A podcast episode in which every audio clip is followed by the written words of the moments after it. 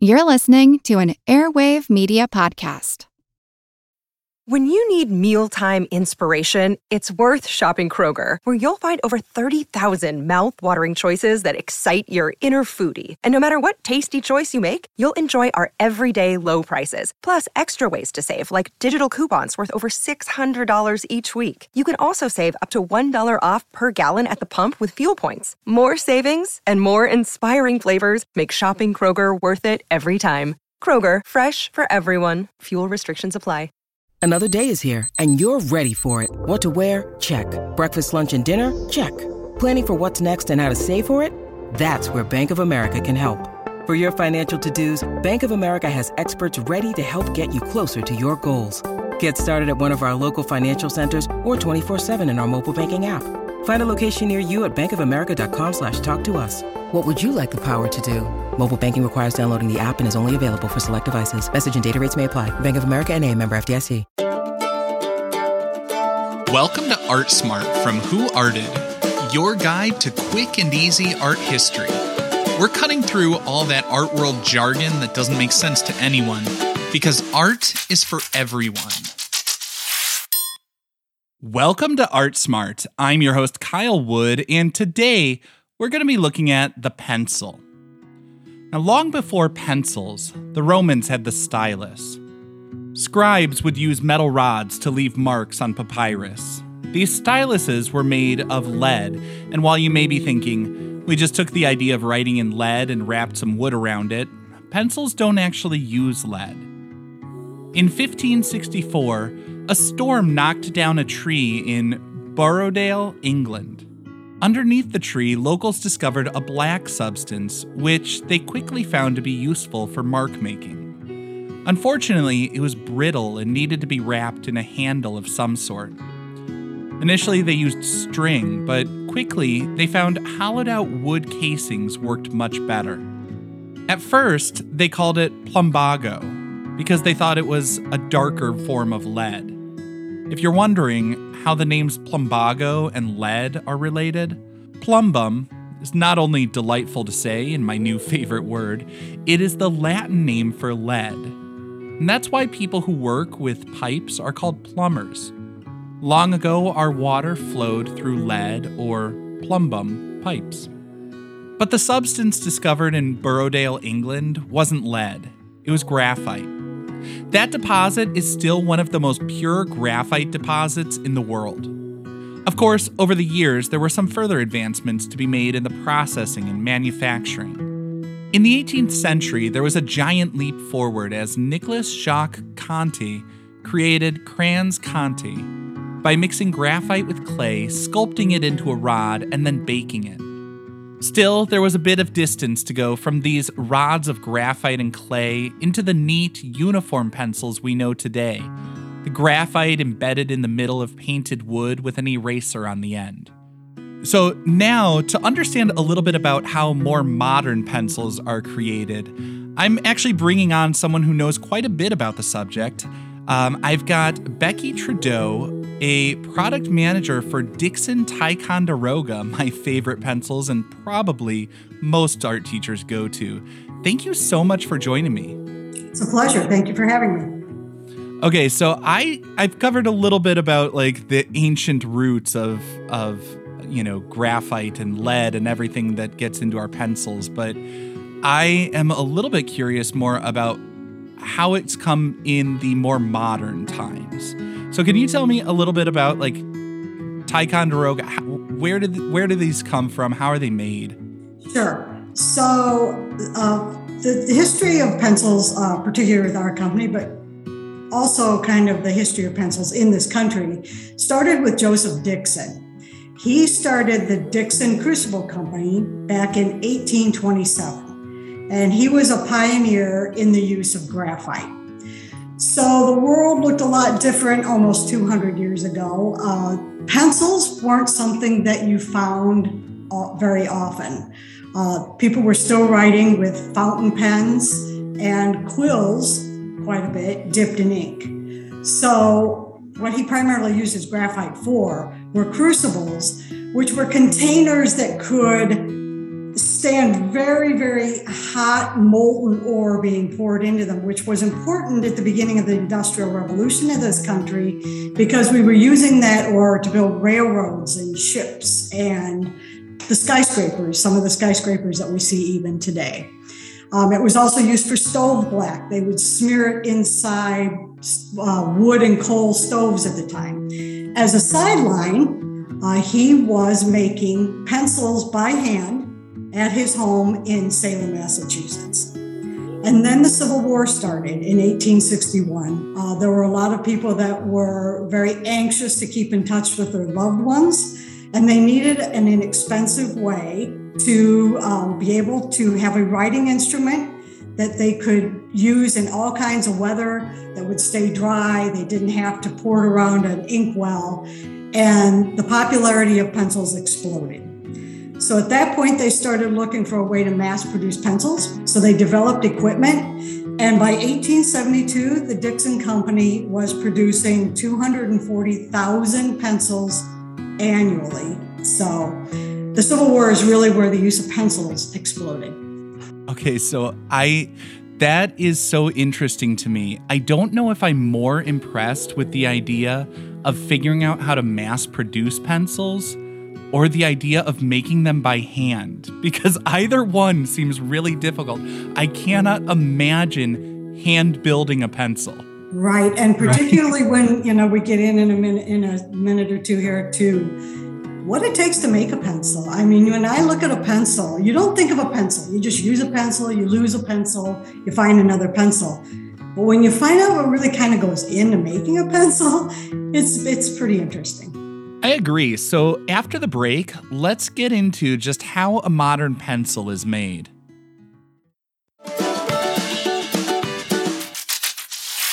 Okay, so you have sparked my curiosity. How is it made? So, there's two main components of a pencil, right? It's wood and it's the graphite that's in that wood that we actually write with. So, if we start with the graphite, graphite's a very soft mineral that's mined from the earth. It's mixed with clay to give it the consistency to allow us to write with it. Because if we just use the graphite, uh, it would be too soft to write with. It just crumbles. It won't. It doesn't. It doesn't make a good mark for writing. Um, it is used in art, but not so much for writing. So we mix it with clay to give it a consistency and then the desired hardness that we want for that pencil. Um, the graphite and clay are placed into a large It's almost, you know, I equate it with almost like a cookie mixer, uh, one of those stand mixers, but it's big. And we add more clay to the pencil formula to make it harder. So it's graphite and clay mixed together in this big mixer, and then it's extruded into these long tubes. I'll say tubes, tube looking things that are what goes inside the pencil. And then those long tubes of graphite are placed again almost on like cookie sheets and they go through a long oven and they're baked very slowly to get the moisture out of them and get them to the consistency again that we can write with. And then that graphite is set aside as the wood is prepared. So, wood, um, the wood source, we use premium wood for Ticonderoga also has to be very specific. It can't be too hard or it would be impossible to sharpen. It would be, can't be too soft or we have all kinds of problems. We have poor sharpening qualities like splintering, uneven sharpening, etc. So it's a, kind of a very specific wood. In addition, we take wood only from sustainably managed forests. So for every tree we take from the forest, we plant another tree. So it also has to be a tree that grows fairly quickly so that we can replace it. So Typically, it's cedar, basswood, or poplar that are used in um, pencils in general, Ticonderoga pencils specifically.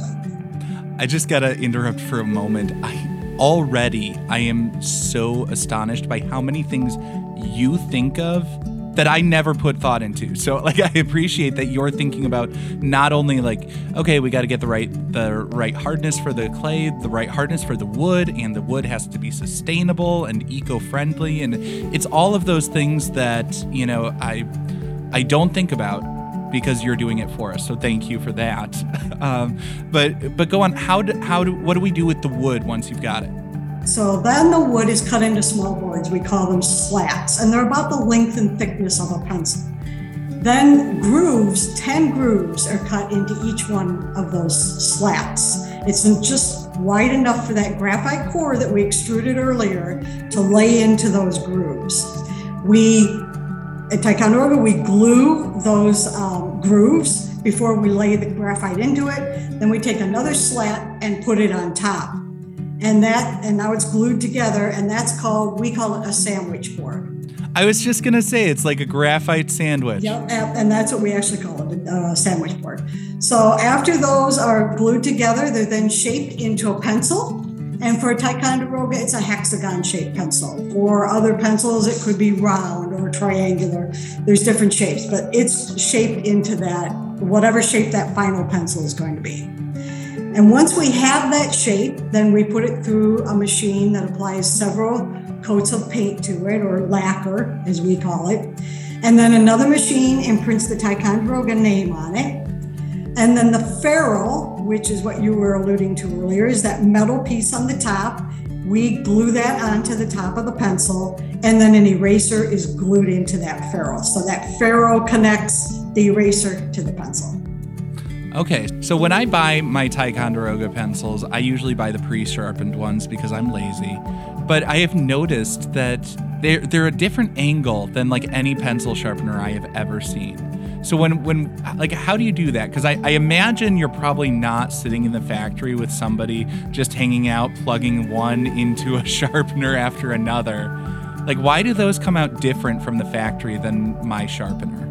What sharpens those pencils in a factory is a very big machine and those pencils are just rolling through that sharpener and it either has like a file or you know like a sandpaper depending on that machine and it just rolls through there and it gives you that kind of perfect conical shape and it's really not been able to be duplicated by like a handheld sharpener certainly not an electric sharpener. Handheld sharpener will probably get you the closest if you have a really good quality one but yeah hard to duplicate those big machines that do that initial sharpening.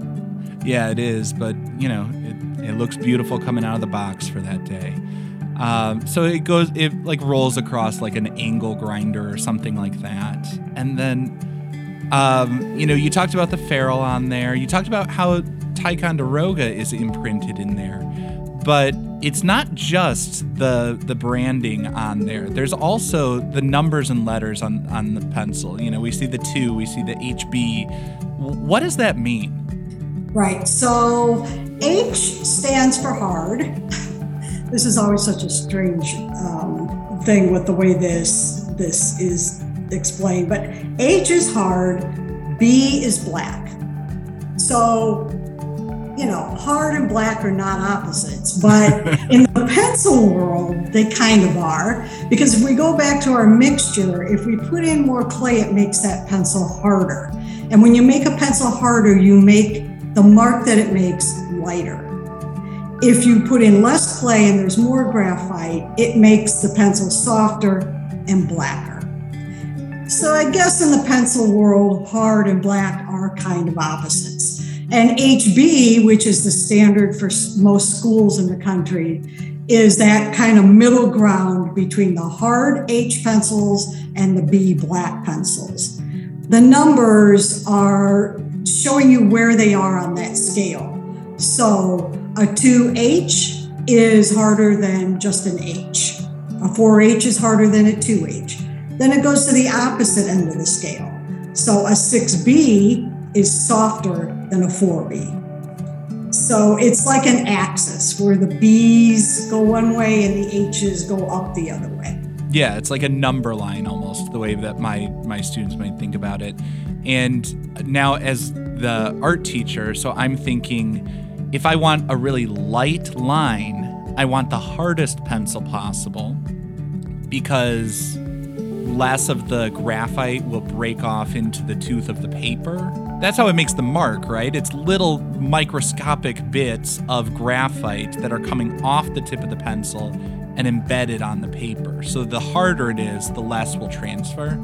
That is correct. So the clay is almost blocking the graphite from laying down. It's also allowing you to sharpen that pencil to a much finer point. Mm-hmm. And so, it, you know, if you sharpen a harder pencil, you'll see that the point is very pointy and it just lays down a thinner, lighter line the harder it gets. So if I am trying to be that really perfectionist fancy artist, I'm going to start off with a harder pencil to get the the very light sketches that I give me the flexibility to adjust, and I might use that for really fine details. But then when I'm doing like my shading and I want it to get like really deep in the shadows, that's where I'm looking at like a 6B, like as dark as you can get, right? Right, right. That's correct. Okay, so that's sort of the continuum. Of course, if you're like me, you do like 90% of your work with the HB, and that's just fine for most stuff. Right, right. Because one nice thing about the HB is when it's sharp, it gives you a pretty a pretty crisp line. And yeah. when it's worn down a little, you can get more of the shading properties. So now, as I'm shifting this conversation more towards stuff for my classroom, because I always want to end with a little bit of practical advice now that we understand how the material works, how do we work with it? One of the things that frustrates me, and I'm sure a number of students, when we go to erase, have you ever had that experience where you're going to erase something and it's just like it just smears around? You know, it just leaves these black marks all over the paper instead of really erasing. Why is that? What's the eraser doing? How can we get it to work better? Well, I would say uh, at the end of the day, I, I, I don't know of a way to get an eraser to work better. There's just better quality erasers. Most erasers now are made with synthetic rubber and uh, a small amount of pumice. And there are various grades of those polymers or synthetic rubbers. And uh, depending on what's being used in that eraser, um, you're going to get better performance from some erasers than others. The other part of it is that an older eraser, this used to be really true in the old days, but it still is to a certain extent today.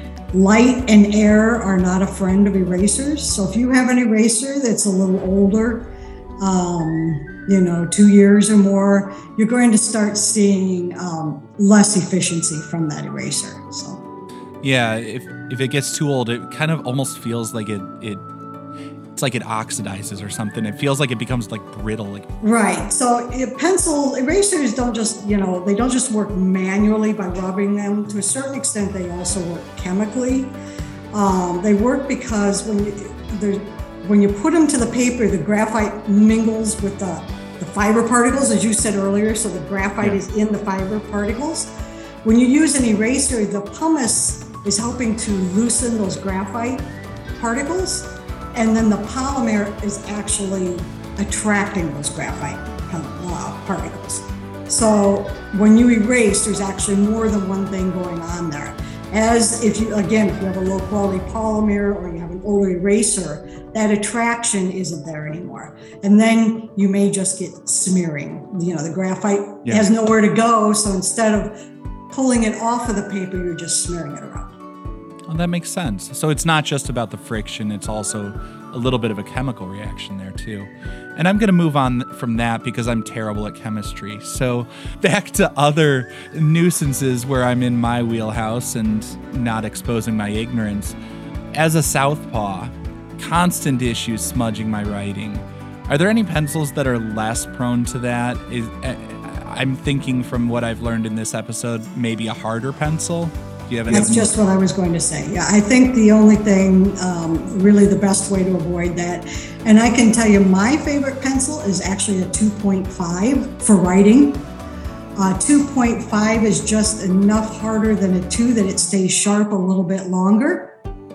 And so for writing, 2.5 is actually my favorite. Not that big of an increment, but sometimes it's the little things that make all the difference in the world. It writes very similar to a 2, but stays sharp a little longer and doesn't probably won't smear as much if you go back over it.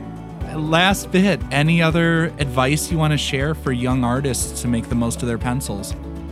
Well, I was thinking about this before uh, joining you today, and there's one thing I've figured out: it's there's no wrong way to do it I have developed products, I have uh, managed products that we put out there for a certain use, and then I have gone to art exhibitions where people have used our products that I just they just blow me away and they're not used anything like the way we conceived them. So it's really about finding your own path. And I personally love uh, number two pencils because, as you alluded to earlier, um, you can do a lot of art with just a number two pencil, and it's inexpensive and it's a good way of finding your your path and uh, exploring from there. Thank you very much once again for giving us some insights into the probably simplest but also most versatile tool that we all use. Uh, thank you, Becky Trudeau from Dixon Ticonderoga. Really appreciate your taking the time. Well, thank you for having me and letting me uh, talk about the pencil industry and Ticonderoga pencils. I appreciate it. Thank you. ArtSmart is produced, recorded, and edited by me, Kyle Wood. Special thanks this week to Becky Trudeau from Dixon Ticonderoga for helping me out. And finally, the background music played throughout this episode was created by Les FM, Coma Media, and Music Unlimited. Be sure to tune in next week when we're going to learn how clay gets from the ground to our studios. And of course, as always, if you're enjoying this show, please leave a rating or review on your favorite podcast app or tell a friend about it. Helps the show grow. Thanks. ArtSmart is an airwave media podcast. If you enjoyed this episode, please do me a favor, leave a rating or review on your favorite podcast app. If you'd like to learn more, check out my other podcast, Who Arted, or go to the website artsmartpodcast.com for more free resources.